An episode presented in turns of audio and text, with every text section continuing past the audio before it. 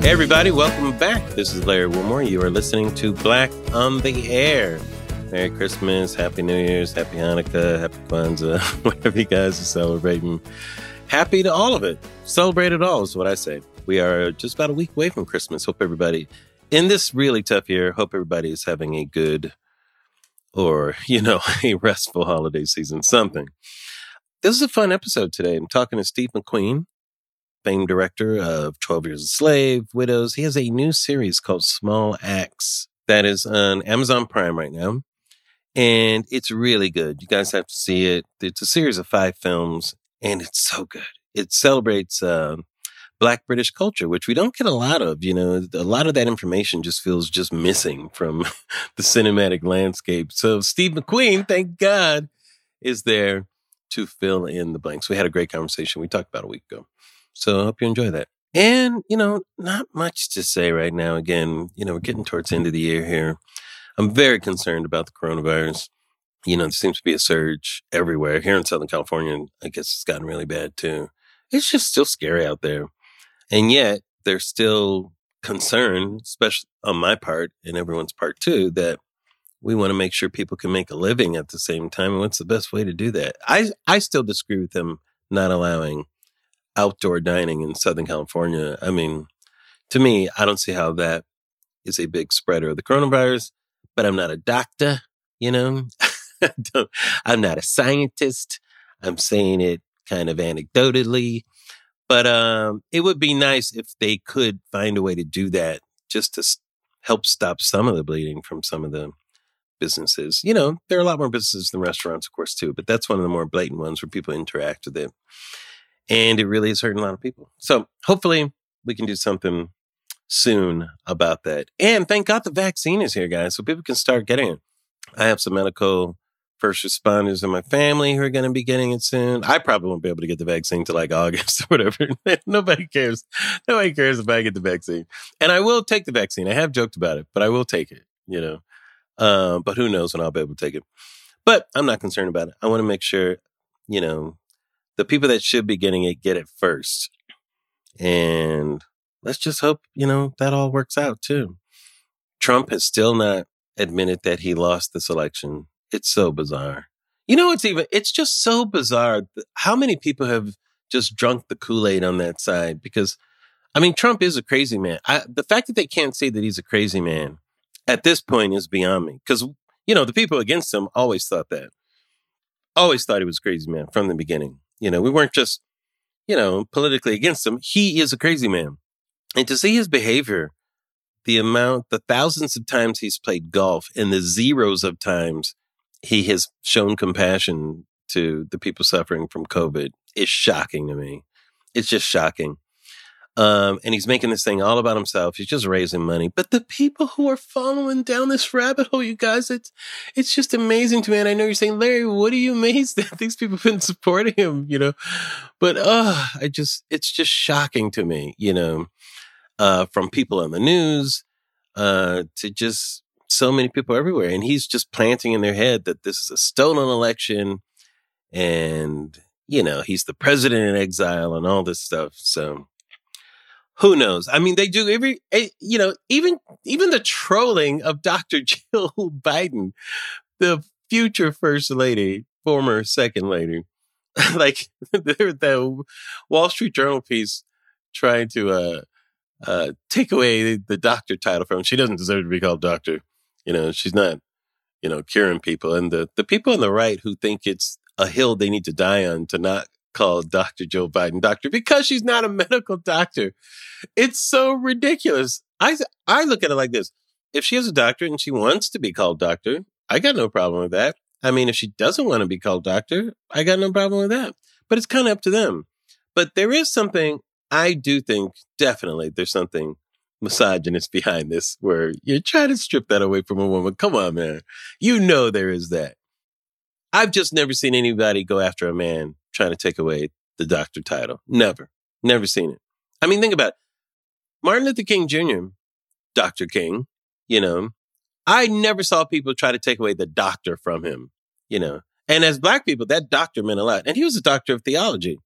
He wasn't a medical doctor. Nobody, no black people thought Dr. King was going to come and give them a Heimlich maneuver or open up their chest and perform heart surgery. or, you know, I mean, he had a bedside manner, but that was a different thing. But he was called Dr. King. In fact, I saw this clip of Dr. King on like a Meet the Press or something. This is from the early 60s. This is like 1961. Okay. And hadn't done the March on Washington, any of that stuff yet. He was just coming into prominence. You know, they had done the Montgomery bus boycotts, I, I assume. And yet you have the white commentator, the white announcer, and you have, man, people are so prejudiced back then. You have to look this up on YouTube. There's, uh, you know, the white press people and press people were fucking, they were racist, man. Um, but just the way they're kind of icy towards Dr. King, some of these people, but they still addressed him as Dr. King. I remember I was looking this up because I wanted to see if people addressed him as Dr. King.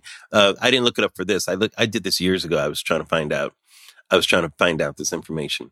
And sure enough, this is in 1961. This isn't after the fact where they're trying to bestow uh, something on Martin Luther King Jr. because he was assassinated and all that. Well, let's call him Dr. King. Uh-uh. Didn't happen then. In 1961, you guys, on a Meet the Press or one of those shows, white people were calling him Dr. King. Okay. And they did not have an expectation that he should not be called Dr. King because he wasn't putting a popsicle stick in people's mouths. All right. So it is so disingenuous to think that, that people from the right have to come to the rescue to make sure that we don't, we don't somehow think that Dr. Jill Biden is uh, going to be taking our temperature and that our expectation is not that. How stupid do they think people is? People know there are different types of doctorate degrees and doctors that it means different things. It's so ridiculous that they would choose this to go after.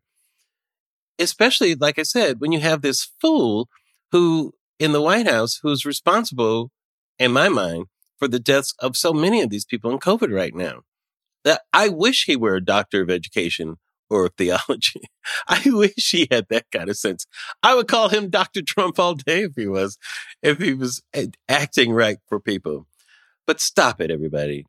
You know, all those people on the right who think this is some noble and honorable fight, you know, it's not. It's stupid and it's petty and it's ridiculous, you know, especially when you have that monkey in the White House who's acting the way he is. That's it.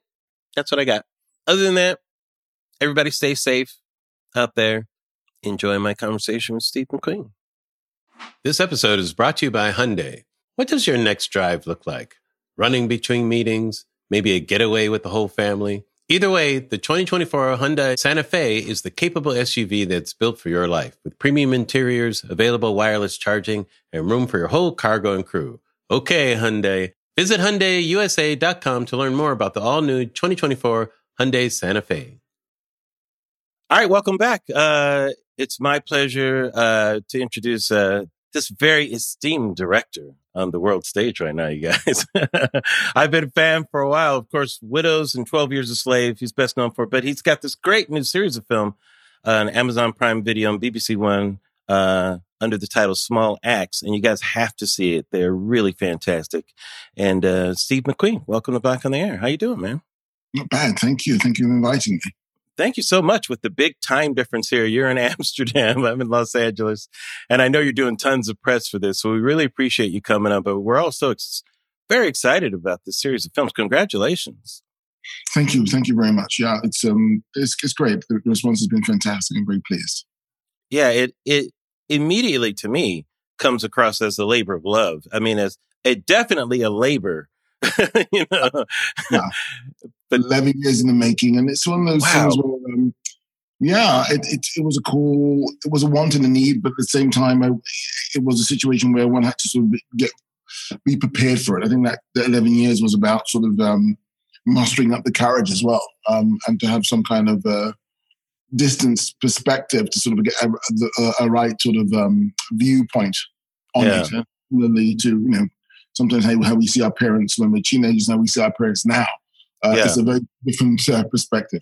Where did the idea first come from? Did, were you always interested in doing this type of thing, and and uh, you felt like it was the right time, or did someone approach you about this? How how did the mm. idea first come about? Uh, the, the idea came through a frustration uh-huh. and again I wanted and a need to see stories on sure. screen um, which I knew would be interesting to the, not just to the black public, but in, to the sort of um, to, to, you know to larger viewing audience in, in, a way. And it was one of mm-hmm. one of those things where sometimes something can be so specific to you that I knew it could be so it, it could be seen um, in a way as uh, as as, as um, something for everyone.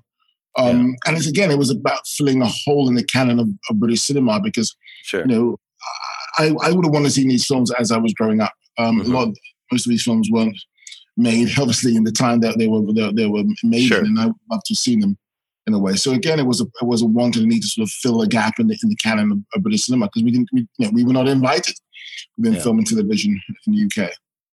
Yeah, and was the intent uh, from the beginning? And and let's describe it a little bit. So there are five films, uh, and if I get them wrong, correct me. And I've seen them all. I I really love them. Mangrove, uh, mm-hmm. Lovers Rock, Red, White, and Blue, Alex Wheatle, Education. Those are the names, right?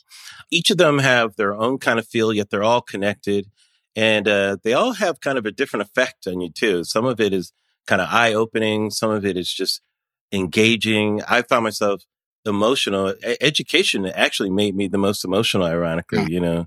Uh, such a simple story. That kid uh, who played uh, Kingsley was just so simple in his performance, but man, he's so arresting. I found myself crying in that one because of the sim- the simplicity of what you're showing us, uh, Steve. And I want you to, I just want you to know how powerful it is to see a simple story of something you don't know.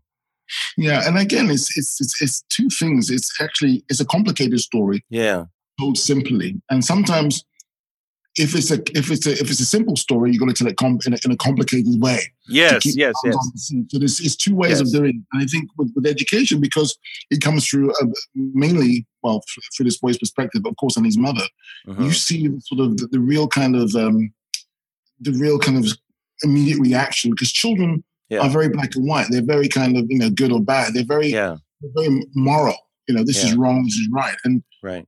sometimes they're great reflection on, who we are as adults because sometimes we seem to want to blur the lines, but the kids are very much no. This is it. This is how we act. This is this is what I was taught. This is how it's got to be. So it's um yeah, it's very confronting sometimes, obviously. Yeah. If you go back to Mangrove, the story of Mangrove, what's interesting, it's a history lesson in some ways for people that don't know that. As an American, I love finding out these types of stories, you know, because our stories get told a lot, you know, and I feel like the Black British story is rarely, if ever, told, and it's it's such a revelation to see these type of almost parallel events happening. There was a, a British Black Panther movement as well as an American one. Yeah, right? and they were very closely entwined. They, they, yes. they had contact with each other. And Altheia Jones-LeCointe, was the head of the Black Panther Party in, in, mm-hmm. in, in the UK and Darcus Howe again, uh, you know, he was going in between. There was a lot of contact between the two because this wasn't obviously it was it was a North American sort of uh, birthplace that was made, but they had a huge um, a ripple effect throughout throughout the world. Uh-huh. Um, and yeah, that was sort of interesting in a way that, for me, a lot of black people in the UK don't even know about it. Yes, yes, yes. The stories often get swept underneath the carpet, but also they get swept underneath the carpet because of the trauma, you know, mm-hmm. what happens afterwards, the, you know, the post stress, um, PST, PT, oh God, post traumatic stress disorder. Mm-hmm. Um, because what happens during that time is people are made to pay. And sometimes because they're made to pay through the, you know, the police or the authorities or whatever, people don't like to translate those stories because they, they, come, they come with so much suffering. Yeah. Even a victory often is uh, is, is, is seen as a the, the, the, score is leveled often in a brutal way. Yeah, and Mangrove, uh, starting with that one, it deals with the owner of a restaurant who is needlessly harassed by police, you know, mm-hmm. and kind of tells his story. And uh, there was a, a, famous trial with, I believe, was it nine in the nine Mangrove? Nine, yes, yeah, the trial of nine, which is was a famous trial, and yet what's interesting is that this happened again and again. You don't dramatize the subsequent things, but the, the ongoing fight about just having people people who just want to exist. I mean, they're not even trying to do anything; they just want to exist. Yeah. Yeah. Well, I think the authorities, the Mangrove Restaurant in All Saints Road in, in Notting Hill. Yes. Different Notting Hill that I imagine a lot of people will know about through uh, through the, yes. and Julia Roberts. But this is the this is this is Notting Hill, as Darcus said. This is Notting Hill. Yes. And that Mangrove restaurant was was a haunt for the hoi polloi, and Frank opened it for anyone to come and, and gather. You know, the local mm-hmm. people, local West Indian people. But you, you Jimi Hendrix went, Nina Simone went, Nessa mm-hmm. Redgrave went. Um, you know, you know Marvin Gaye. There's all these sort of black people and and hoi polloi, the Stones, what kind of went there, and I think for those sort of people and the Black Panther Party to be together at uh-huh. that location, sharing ideas with with with with, with, with, this, this people, normal people who hadn't worked nine to five, who want, want to come in and have some West Indian food, was was dangerous.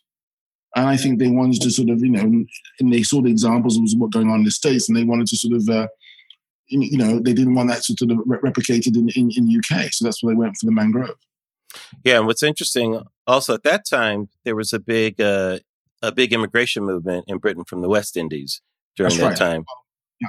I think there was a political movement, or there was some sort of of not political movement, but um, there was a politician called Enoch Powell who, yeah. in 1980, 1968 rather, Yes. At the same time as a mangrove uh, was, was, was being built, he gave a very famous anti-immigration speech, and he called it the Rivers of Blood speech. And in that speech, he said where the black man would have will hold the whip hand over the white man, and it was an inflammatory speech which sort of changed a lot in racial relations in, in, in the UK. Um, and that was at the same time Frank was building his restaurant. So then again, it allowed a lot of people to sort of you know to voice their views uh, in a very kind of uh, direct manner, a lot of white people. And yeah, there was a lot of friction. There was a lot of friction. So that's that that's that's that's the sort of um, and you see when in the, in the beginning of uh, the uh, of the film, you see a powerful PM, Prime Minister, you know, spray painted on well, you know, graffiti on, on the wall. So it was a real sort of um, hot bed of uh, unrest in that time. Were your uh, parents uh, in that area? What area of, of Britain did, did you grow up in? Well, at that time, I think they were in Shepherd's Bush, which was which was a neighboring area. So the mm-hmm. Shepherd Bush and Ladbroke Grove a very na- neighboring area. That's where they, that's where my, my parents were from. My father was a frequent visitor to the uh, to the mangrove because it, he's one of his best friends was uh, wow. one of the mangrove. Um, Rhodan Gordon was one of his best friends who was one of, one of the mangrove 9 mm-hmm. And how much of this story did you already know before you made it, or did you find this experience kind of almost a revelation to yourself as well? Well, I didn't know about it until maybe about 10, 15 years ago. I can't remember when. Mm-hmm. But then I didn't even know until when I was making the picture that my father's one of his best friends was Rhodan Gordon, who I knew. I didn't oh, know yeah. he was involved in that until my mother told me. What? so because right. it was this it a case of it was very, you know, look, I could tell this story 50 years after. Yeah. Um, it, took, it took them 50 years for this to come to the screen because, you know, there was a lot, and, people, you know, have lived and died in that period. Um, um, and it's just one of those things which caused a lot of unrest. And I think people were very, you know, traumatized, like I said. Yeah, still are. Do you think that was a turning point in the culture of Britain uh, around that period? Uh, where you had these clash of cultures going on where Britain wanted to hold on to something, but you know, something else was kind of on its way. you just something else was on its way and it was unstoppable and undeniable. Yeah. We've tried to do it ever since. Uh, but you know, there's a thing about a certain kind of you know resilience of, of mm-hmm. black people, West Indian people, which you know you can't be sort of dimmed. I yeah. mean, you know, we have changed it. You know, culture, popular culture. Um, you know, political sort of uh, every day forever, and it can never yeah. be reversed. Yeah. Um, and we just keep on going because that's what we are. So we are. Uh, we, we, we have nowhere else to go. you know, we're not going nowhere. So it's one of those things where, um, you know, it, there's a resilience, but also there's a, that we do it with so much fun and laughter and style and, yeah, you know, and it, it, it's it's not what you do; it's the way that you do it. You know. well, yeah. What's interesting about when I think about the American Black experience and that history. When I look mm-hmm. at this, is uh, and what I love about what you do in these films is the the bringing of the culture to the place, you know, mm-hmm. and the from the language. Like I had to put on the closed captioning to understand a lot of it, you know. But I loved it. I loved hearing like uh, uh the language, uh, the references, um, the uh, the celebration, how much music is a part of this mm-hmm. story. Music to me is, is is probably arguably one of the biggest aspects of this, you know, because a, a lot of this, even though it's some tough subject matter, it feels kind of like a celebration of the culture as well, right? Absolutely. Yeah. Because it's where we find a lot of our solace. It's Yes. through it's, And it's food. through the movement. Yeah. Yeah. I- That's our therapy because unfortunately, you know, a lot of people can't, can't get to it or not, you know, can't afford it or whatever, or don't know anything about it. But our therapy has always been music, I think, and to Yeah. move. Thank God for that. I mean, I- think that's that's one of the things. And, and again, again in Mangrove, we, we get reggae, we get calypso, we Yeah. get so we got ska, you know. And again, we, we, we got the early sort of sense of a, a certain kind of um, uh, how can I say a different kind of uh, sound system sound with, with, dub, which is very futuristic, you know, similar Yeah. to sort of, uh, in the way of jazz. But in, again, it's all about the future, and I think our music is has always progressed. hmm It's, it's always been about the things that you just out of reach because you know today's record is, is yesterday's news. We're always Yeah. after something new um, and with sound. Sure. Um, and I don't know. Again, I think it's a place like New Orleans where people could get their hands on instruments. You know, again, you know, Creoles and, uh, and the black people there in order to experiment to express. And it was immediate. Um, I don't know. It, it, it definitely was our salvation. There's none of it, but or maybe about it for sure. Yeah. And the solace of getting away into that music, like Lovers Rock Mm. is almost like a pure expression of that kind of getaway. You know, in fact, that whole Lovers Rock movement is kind of an apolitical type Mm. of of e- expression too. You know, Well, I think I think nothing is not political. To be honest Yeah. with you, but even, even falling in love is political. sure, sure. Yeah, I, I understand what you're saying. I, I'm saying as a distinction between overtly political music. You know, yeah, the politics almost comes in the exclamation, of course, too. You know, Yeah. Well, I think interestingly enough, the only reason these parties were sort of invented was because of, of the overt politics, because black people were not invited to clubs. yes, So it- yes. You know what I mean? So Needed a place to party, right? Right. in the place to party, absolutely, and of course, and also just, I mean, I that's why I love the, the, the song um, "Silly Game" because it's it's all about, you know, it transforms and transcends in a way. Because yes, it's all about some some guy who's very bashful and he doesn't want to sort of you know come out, sort of stop playing silly games, and it's obviously a, a, a, woman who sort of say, "Come on, let, let, let's let's come Yeah. out yourself, let, let, let's come together." Shall I? But at the same time, it transforms it into the silly games which is around us because that party is being circumnavigated by crocodiles and sharks. The police, you know, Mhm. their nine to their, their, their, you know their jobs they're going working nine to five, which is you know with a racist boss or whatever. And they're finding that Saturday night, they're working nine five days a week, but they're living for that Saturday night. They're living for the Saturday night. Yeah, I found it very beautiful. Uh, so engaging. I could have watched an hour of that, you know, an hour more of that party. Mm. It's so interesting because it's it's different from everyone else in that it's not a historical topic necessarily. It's not someone's life. It's more a a, a look into that time, I guess. So it's historical from a different Sure. standpoint, but it feels more expressive than the other ones. Did, was that something? Was that an idea that you had before, or did it come out of thinking of these other things that that that lent to this? It, it, the story comes from my aunt because my aunt Mhm. was not allowed to go to blues parties, but my uncle used to leave the back door open for her. And she used Mhm. to creep out because my grandmother you know, would never allow her to go. So it was a, for me, it was always a Cinderella So- story.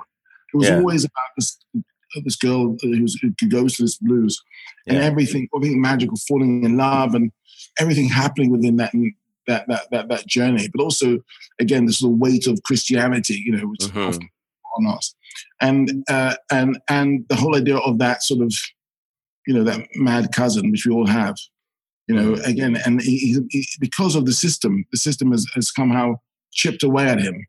And you know all those things. The guy with the cross. I remember seeing him. He's this guy's carrying a cross. I'm, I hope I'm not spoiling for anyone, but I don't think I am. Meaning that you will know what I'm talking about, but when you see, you will. Um, right, right. guy with the cross who carries the cross. Um, he was a guy who was around. He was around Ladbroke Grove, Bush, Chelsea. He was always walking around carrying a cross. And I remember seeing him at a bus stop. And how is he going to get in that bus? And he, go, and he collapsed it. I was like, damn, okay. That guy's carrying the cross. Yeah. So it was about the magic of Yes. a night. And, you know, when, you know, come 12 o'clock, the, the coach turns into pumpkins and the horse Sure. turns into mice. And then, you know, you get the knock at the door about church and then another kind of, uh, because Sure. this was their church. This was these young people's church where they mm-hmm. can really express themselves. They could be who, you know, they could be fully themselves within that environment.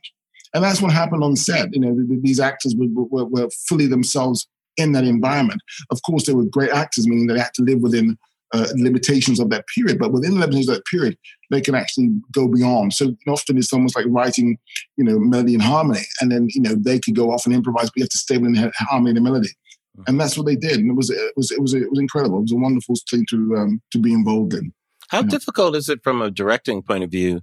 Because um, to do a, a, a, it feels like a party scene that long has so many challenges. And I, I noticed that you're also a co-editor on these series too. Do you, do you edit some of that in your head ahead of time? Are you editing as you're going in your head some of that? What some of these images no. need to be, or is it all like I'm just let's just do it and we'll we'll put it all together. Sometimes, sometimes you do. Mm-hmm.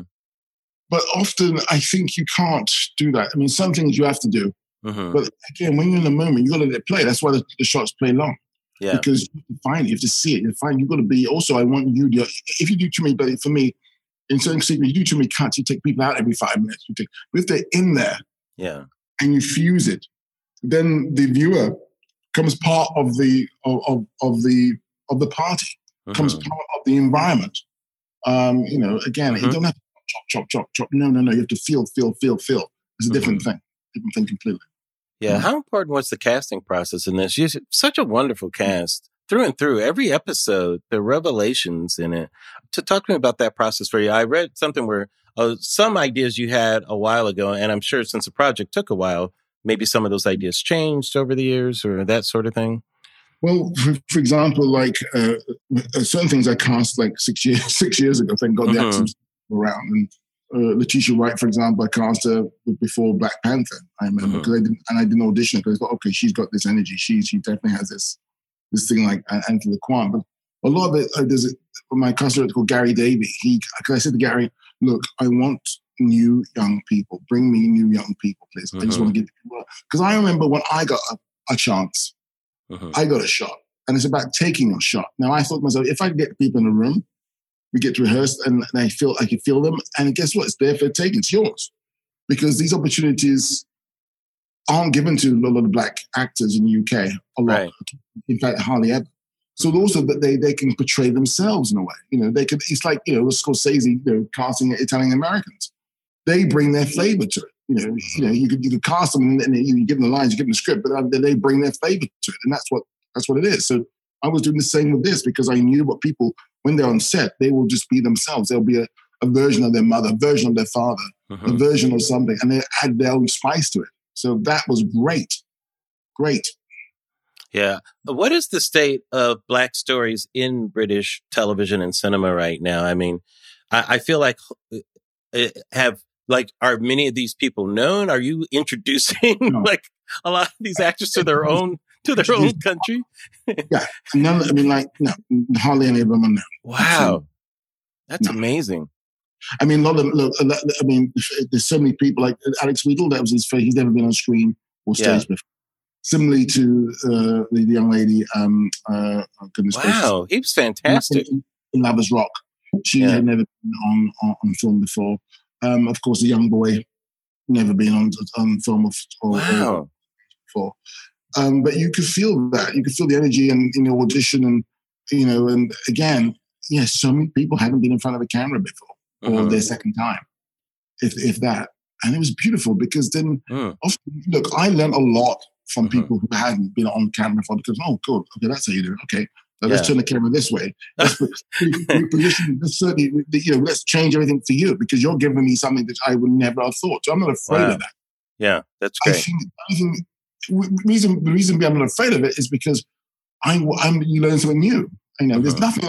There's, the only thing that that's a problem is if it doesn't work. That's all. Do you feel like you have a style, Steve? I mean, I'm I, know with many artists they don't think of that consciously, but when you look at your work, do you, do you feel that you have a certain visual style that something is is consistent there, or or when you're in it, you're just trying to just simply tell a story and and the way that that that story kind of dictates kind of the way that you're going to shoot it. Is is that how you work? I think so. I, I don't. Uh-huh. I mean, it's like someone saying to you, "Oh, your daughter, your son looks like yours." Do they? I, have, yeah. imagine they do. Okay. Yeah. but um, no, I, uh, I, uh, I don't have, I don't, because you know what it is, and I think this is a, it's a because every time the day, first day I went to, the day before I went to set the first day should of a small act, I didn't sleep. I didn't sleep at all. I couldn't sleep. I couldn't sleep because I was ner. I, of course, I was nervous. I couldn't sleep because it's like it's almost like the first time I'm on a movie set, and that was weird. Um, but I think that's it because every time I make something, it's gonna be brand new every time. I don't. Yeah you know, I don't know. I mean, I don't know if I could do it again. I don't know. Wow. I, I do it again. Oh my God, wow. can I? I don't, know. I don't know. I hope I can. So, you know, you have to, you know, just, there's, a, there's a little bit of, uh, I don't care about all the technical things or this and that and the other. You can uh-huh. have all of that, but it's, can I do it again? I don't know. Yeah, it's funny how I think directing is a mystery to a lot of people of how it's actually done because it is so different for many uh, from from many directors. How did you first become a director? Was it something that you started out to do, or did it happen by accident for you? Well, it started off when well, my love for film started off when I was going out. I, I was seeing uh, a very dead girlfriend of mine, who was a Swiss lady, and uh-huh. she used to, to cinemas, just like, like, like movies. And I never went to the movie. The only time I went to movies was, of course, you know, for girls or whatever, or with guys to see, see comedy or you know, not even pay attention to the screen, sure. Sure. throwing popcorn around. But all of a sudden, I was with this lady, and she was taking me to these sort of repertory cinemas. We had a lot of repertory cinemas in the United Kingdom, London that time, in the late 80s, early 90s. And I just discovered the world through sort of in the dark, with these you know movies being projected. I discovered what was, you know what it was like to sort of you know, eat breakfast in Japan. I, I, discovered what it was like to sort of, you know, fall in love in Paris. I discovered what it was to sort of, you know, to, to, to, to get to someone's house on time in Iran. I mean, my God, the cinema was just, and I was in love at the same time falling in love in cinema. So again, mm-hmm. it was a mm-hmm. useful thing. And I, that was when I just decided I would love to sort of see, no, I didn't know. I, I thought to myself, I love the idea of actually making movies. And, and, and that mm-hmm. was the beginning of it, really. Falling, being in love and falling in love with cinema at the same time. So it was it's wonderful. It was, it was, a you know you could never get that back, but it was a wonderful time. Yeah, the falling in love period. Were there any uh, films or directors that are kind of your favorites or your your biggest source of inspiration? Well, the, the, the film that sort of again it's it, it's called it's called Zero de Conduite by Jean Vigo. I only discovered recently because it was such a you know it's, it's, only 41 minutes. I, I didn't know it was only 41 minutes. Uh-huh. and and he, he I think he made I mean he made one feature film and he made no no no. He made no no. He made one feature film and a couple of short films. Uh, about three short films and one and one feature film.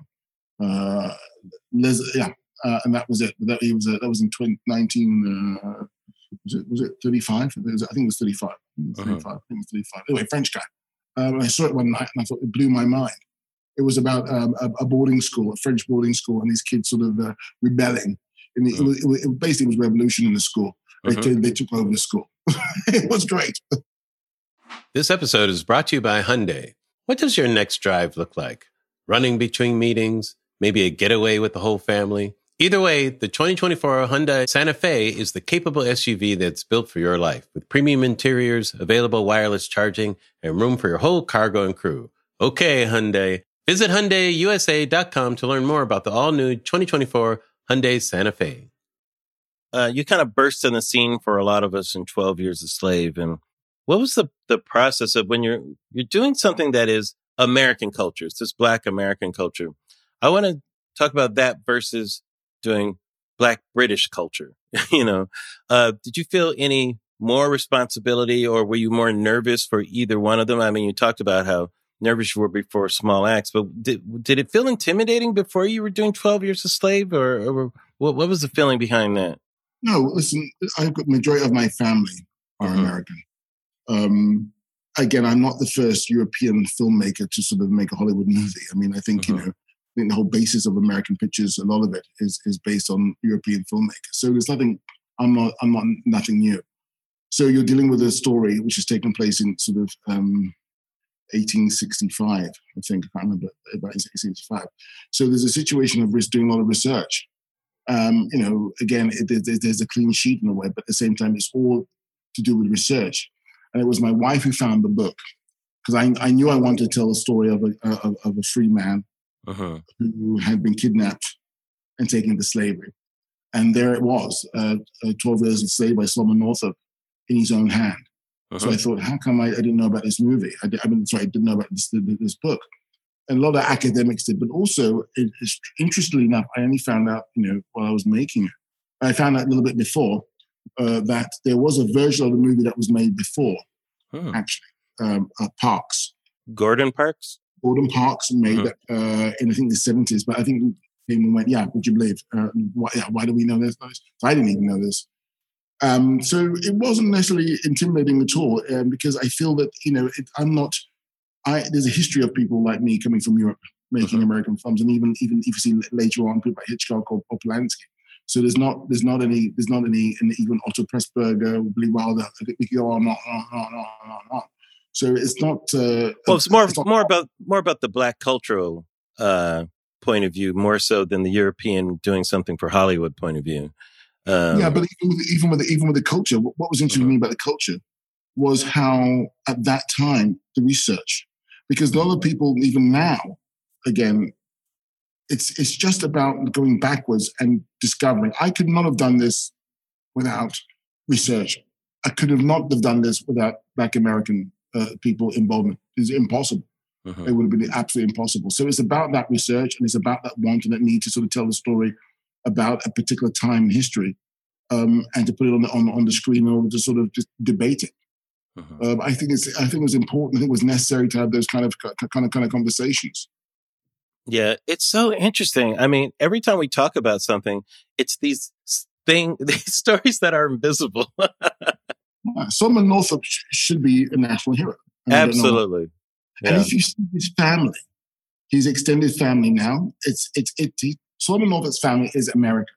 Yeah. It's black, it's white, it's big, it's tall, it's small, it's every spectrum of what America is. Mm-hmm. Um, we just, yeah, it's it's incredible. Yeah, it's interesting the notion of of who gets to be a hero too. And in your third film, Red, White, and Blue, is it Leroy Logan? Is that his real name? Yeah, Leroy Logan. Yeah, Leroy Logan. Uh, it's the true story of of you know him becoming a police officer. That you know not an easy thing to do, especially in those times.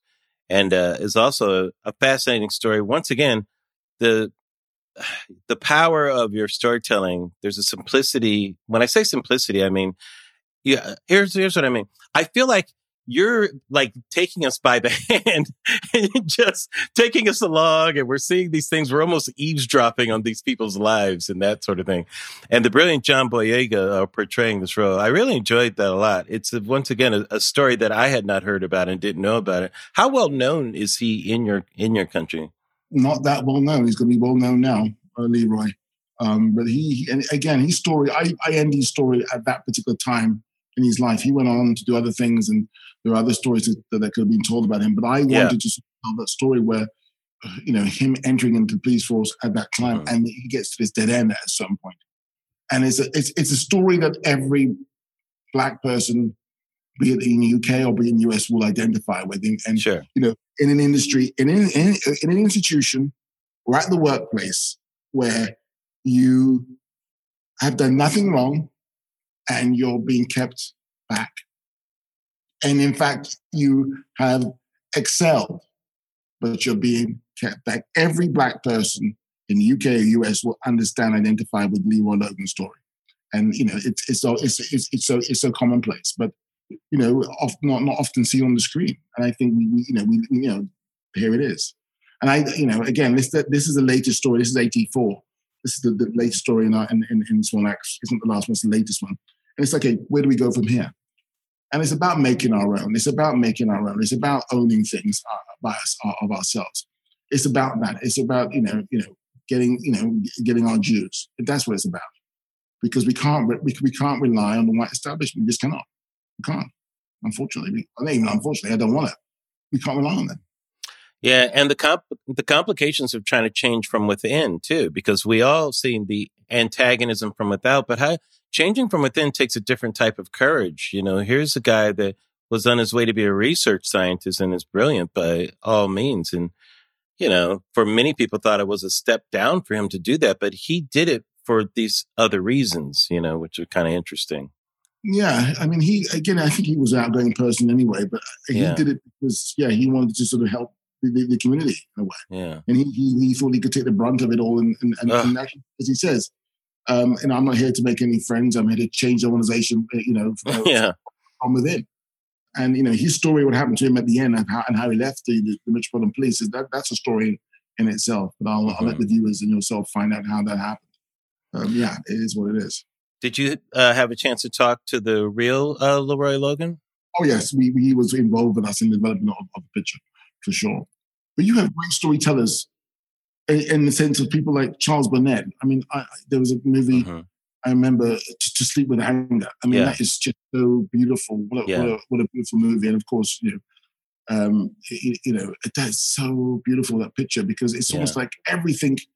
In some ways, it it feel I, I feel very close to that picture in a way because Mhm. it's all about tradition, which Yeah. is sort of evaporating and and and folktale, but it's real, and you know it's real, and Mhm. you know it's very interesting in some ways how you know the South uh, comes into the sort of uh, I think it's I know where I think it's, it's, it's in Chicago. I can't remember where.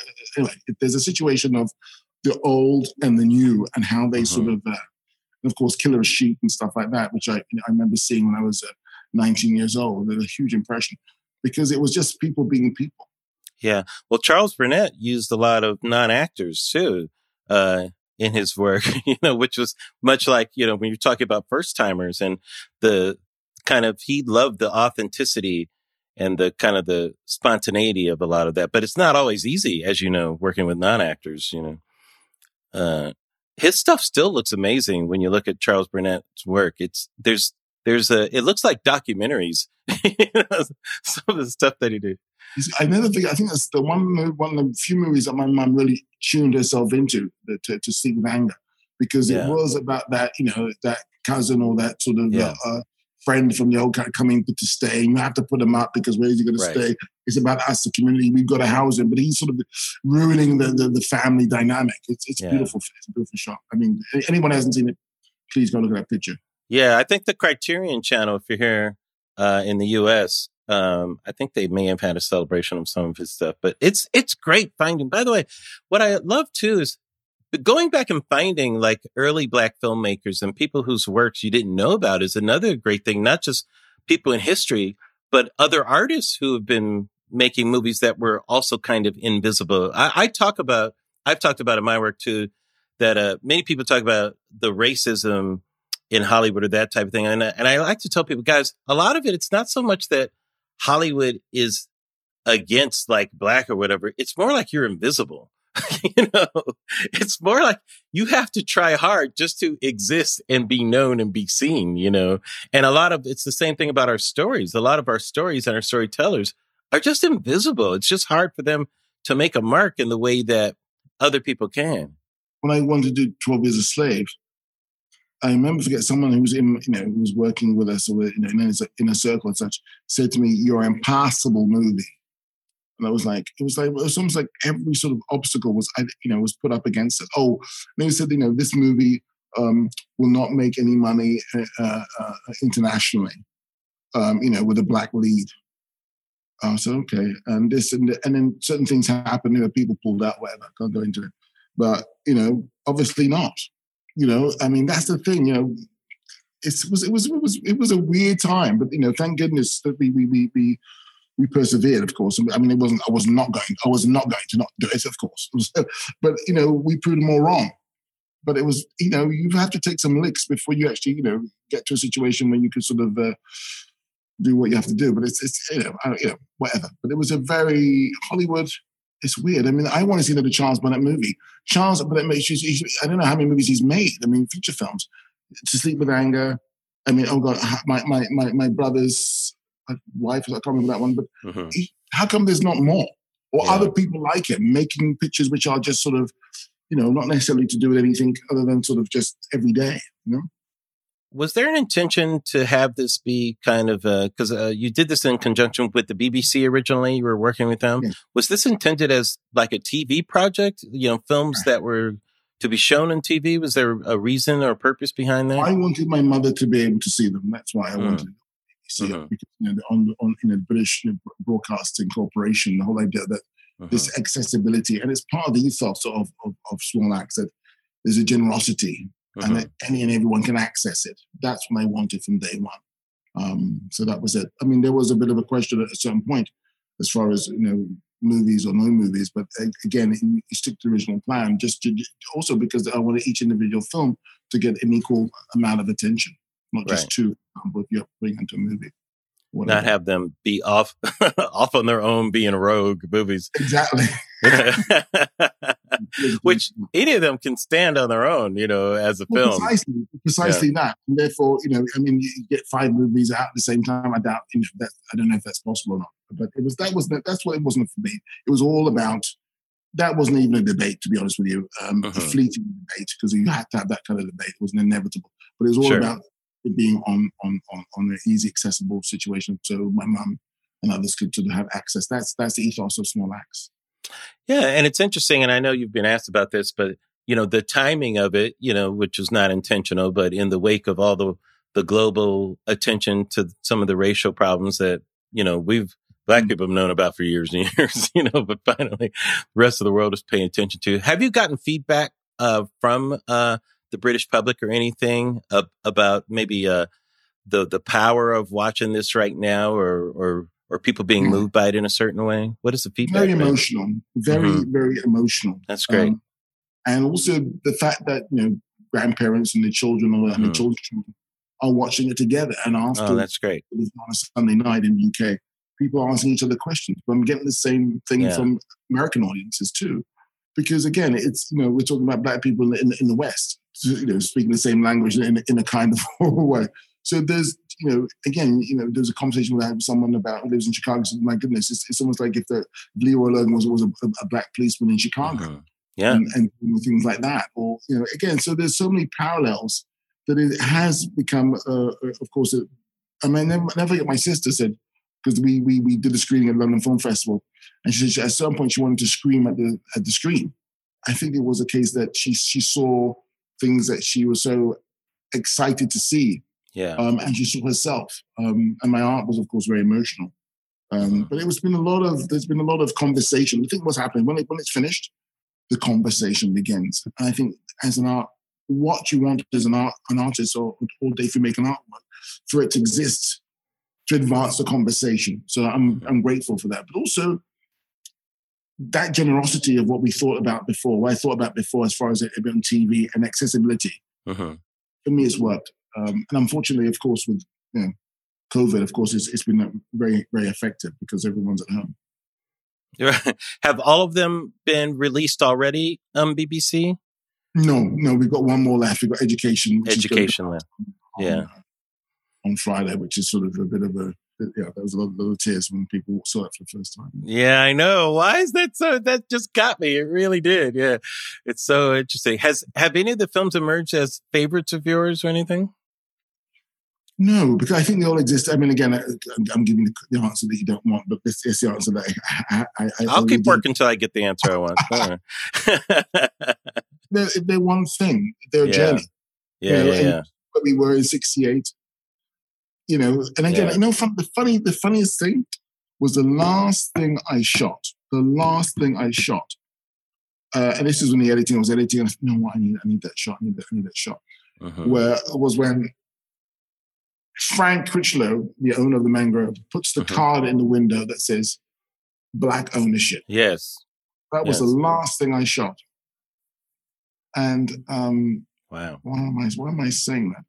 I'm saying that because it's what we need, to be honest with yeah. you. Because I, I, you know, mm. again, I, I don't, you know, it's, it's just a case of having the freedom to do uh-huh. what you want when you want to do, and and and to bring one's community with them, and and, and like-minded people.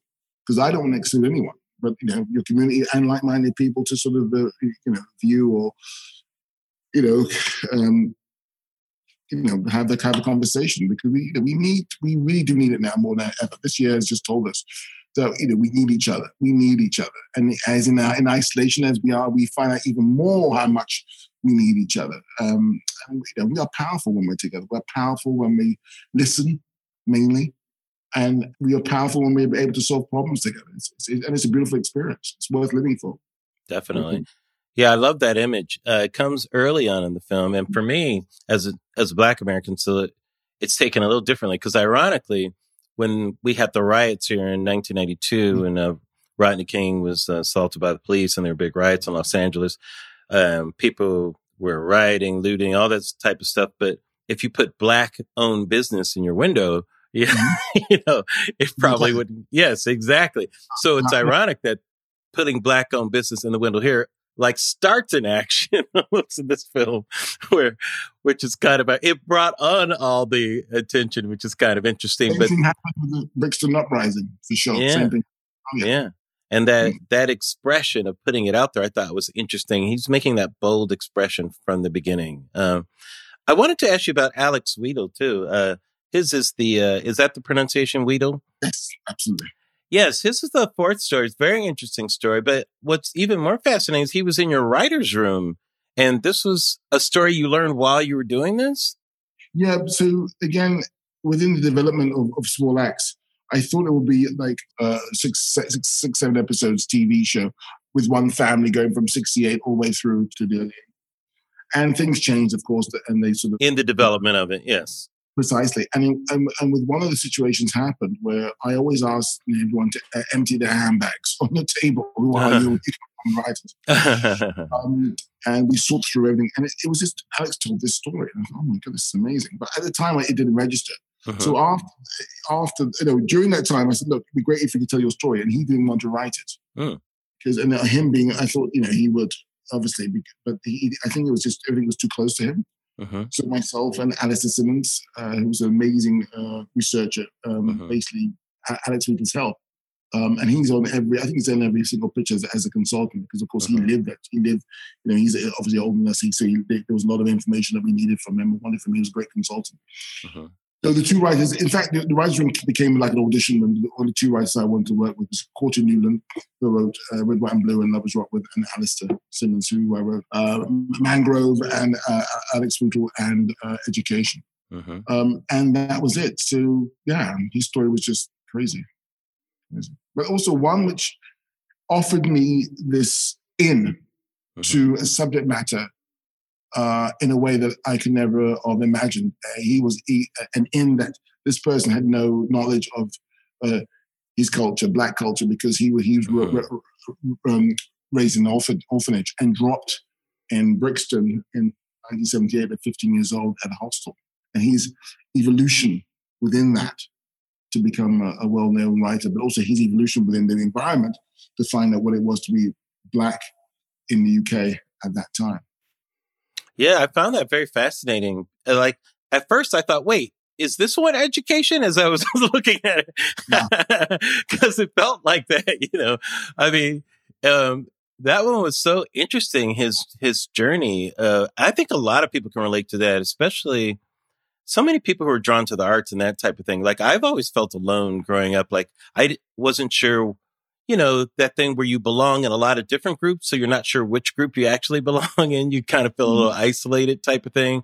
And in America, being connected to black culture, but then there's different experiences of that and not knowing what's the authentic part of it. And, and, uh, just this, uh, his particular story on that was very interesting because, you know, uh, just the, he seemed like this character who just seemed so alone in many ways. And, you know, uh, I think a lot of people will, will, will identify with him yeah. because, of course, you know, he, you know, and I think he he did so many things within that story mm-hmm. because he had nothing to lose because he had nothing.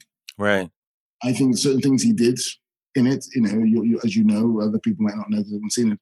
He did because he had nothing to lose. Um, right. And certain kind of fearlessness mm-hmm. about him because at some at certain point, I don't think he cared until he met a certain person. And what I appreciate about stories like that too is the incidental history that you lace in there. The story about the fire that killed the 13, uh, I'll, I'll say kids because they weren't really that old, you know. Oh, they were kids. They were, they, they, yeah. they were celebrating someone's 16th yeah. birthday party. Exactly. Yeah. 11, 14 year olds. Yeah. The, the New Cross fire. New yeah. The New Cross fire. Yeah.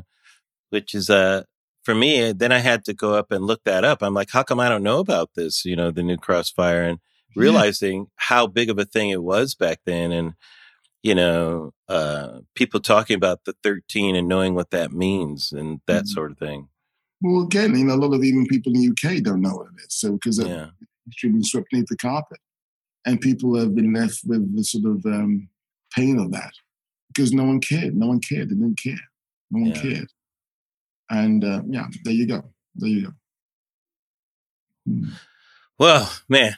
Anyhow, yeah, but it's good. It's, it's not a problem. I think you yeah. know. But then what's happened today in recent times, of course, this year is what's happened with these kids marching on the street and mm-hmm. bringing all this stuff to the surface. Yeah. Now there's no excuses anymore, and I'm mm-hmm. so proud of these young people marching on the street during the time of COVID and yeah. demonstrating all over the world, United States, of course, but all over the world. It was amazing. There was a demonstration in the Netherlands, in Amsterdam, uh, where the, the, mayor of Amsterdam sort of was involved, and the police said, okay, there's only going to be about 300 people there. 10,000 people turned up in Dam Square. It's incredible. People didn't understand what hit them. And I think people are having conversations all over the world about this. And, and, and, and, and, and again, you know, I'm not interested, with huge respect, about, you know, helping white people. You know, when other people, yeah. Other people, we are suffering as black people. Oh, can you, by the way, can you help us? You have to listen and that's it. And, and that's it. We have to deal with our stuff in a way that, um, you know, it's, it's almost like, look, what's interesting, I mean, we as black people, it's also, it's so much, there's so many extremes, mm-hmm.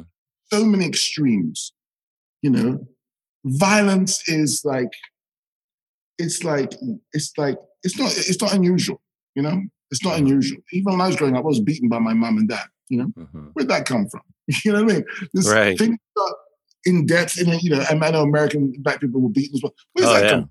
It's kind of the, the, whole thing is we have to break things. Mm-hmm. We have to break and and and in our mental capacity too, to sort of see where we need to go. Um, anyway, I'm going on a bit, yeah, but you know, it's interesting. I remember when uh, my friend Randy just told me about George Floyd. I, I, she was in LA, and I, oh, what, what, happened? I was, oh, really? Oh, oh, it was terrible. Yeah, yeah, yeah, yeah. Okay, yeah, yeah. And then I went on with my day because how many times can I take this? Yeah. I, I, imagine it's there. I put I put it away somewhere in my head. I put it away. I put it away like you always do.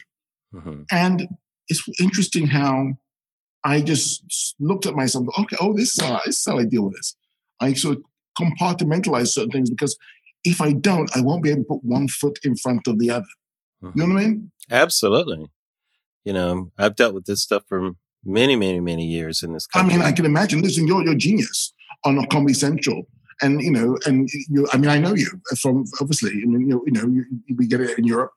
I don't know. What can I say? You should be, you know, you should be having your own show and, and being genius and, and whatnot. But it's again, same thing with Leroy Logan and these kind of people. Mm-hmm. I don't know. It's just one of those things where we, I don't know. It's one of those things we could debate this all day, but it's one of those things which is necessary to us to sort of, you know, talk about because in, unless mm-hmm. we do, unless we don't, we're not going to get anywhere. Do you think? Uh, and this is kind of an esoteric question, so I apologize for the nature of it. But uh, let's get a little philosophy with Steve McQueen. And, and, I know you have to go, and I appreciate your time, Steve. It's, no, it's, it's, it, it's, such an honor and pleasure to talk to you, uh, being such a fan. But uh, I wonder what has an effect on culture, like the actual events that happen. Because I get very suspicious. I think people forget these things, and I wonder if cinema, in some ways, has a more lasting effect on people because it influences people. Like sometimes it sneaks in there because of the mm-hmm. entertainment value, and may have a more profound effect on people than the actual thing that happens. Sometimes, you know, possibly, possibly, possibly. Yeah. possibly. I think you know what we did with, with certain uh, stories in, in, in Small Axe. Yeah, um, we'll, we'll, do that because it will sure. bring it to the. I mean, you know, you know, when you again, it's like your your, your medium. You know, when you turn mm-hmm. you a joke or whatever, that can right. reverberate throughout the world. And oh yeah. my goodness, you hear that joke? Oh yeah, oh my goodness, haha, that's so. Fun. And it, it, sticks in the head, but in another way. In Sometimes you've got to go. You have to go to get it, get round it in another way for it to sort of sort of seep in.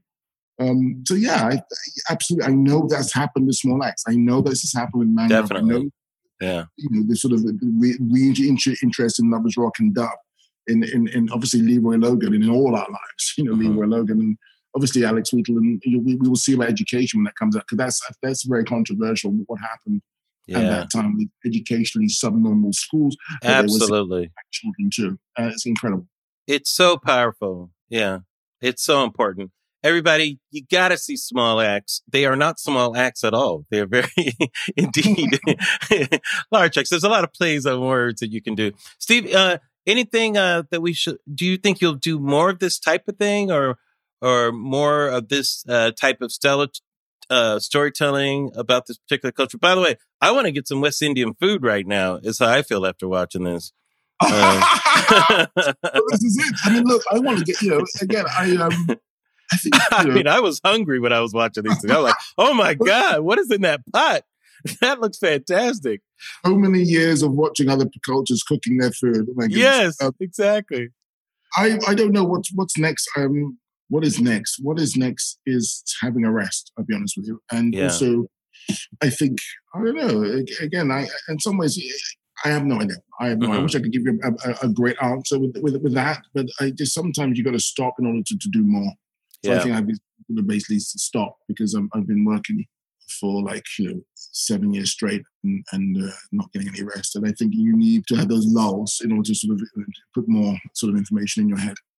Well, we'll be looking forward to whatever it is. And also, I want to thank you personally, not only for introducing some of these stories, but like I said, introducing some of these actors who I love it when we see new faces of people. Uh, the gentleman who played Crichlow was fantastic. I, I don't know his name offhand, it was, uh, yeah, he's so fantastic. His performance, you guys, you have to see, you know, it's just, it's so, it's so good. It's so solid. It's just so real.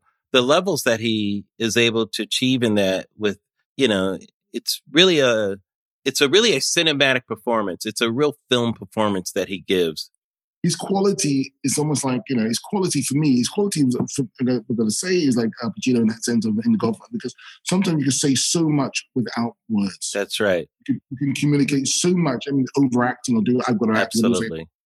He he he projects by. It's almost like he's it? What is it? What is it? It's a beautiful thing. He's present in his absence. Yeah. And it trans and it reverberates. Beautiful. Yeah. I mean, again, it's like Miles, man. How many notes do you need? Yeah. well, Miles turned his back on the audience. Right? yeah.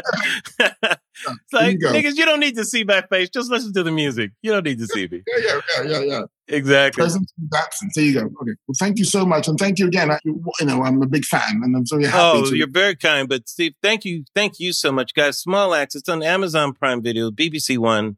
Um, it's, it's, uh, it's not to say it's an education is not fair. It's an exhilarating entertainment that is uh, it it it incites all of your senses. Let's put it like that. So uh, watch it, and I know you enjoy it. Thank you so much, Steve. It was a pleasure talking to you, my friend. Love, lovely chatting. Cheers, mate.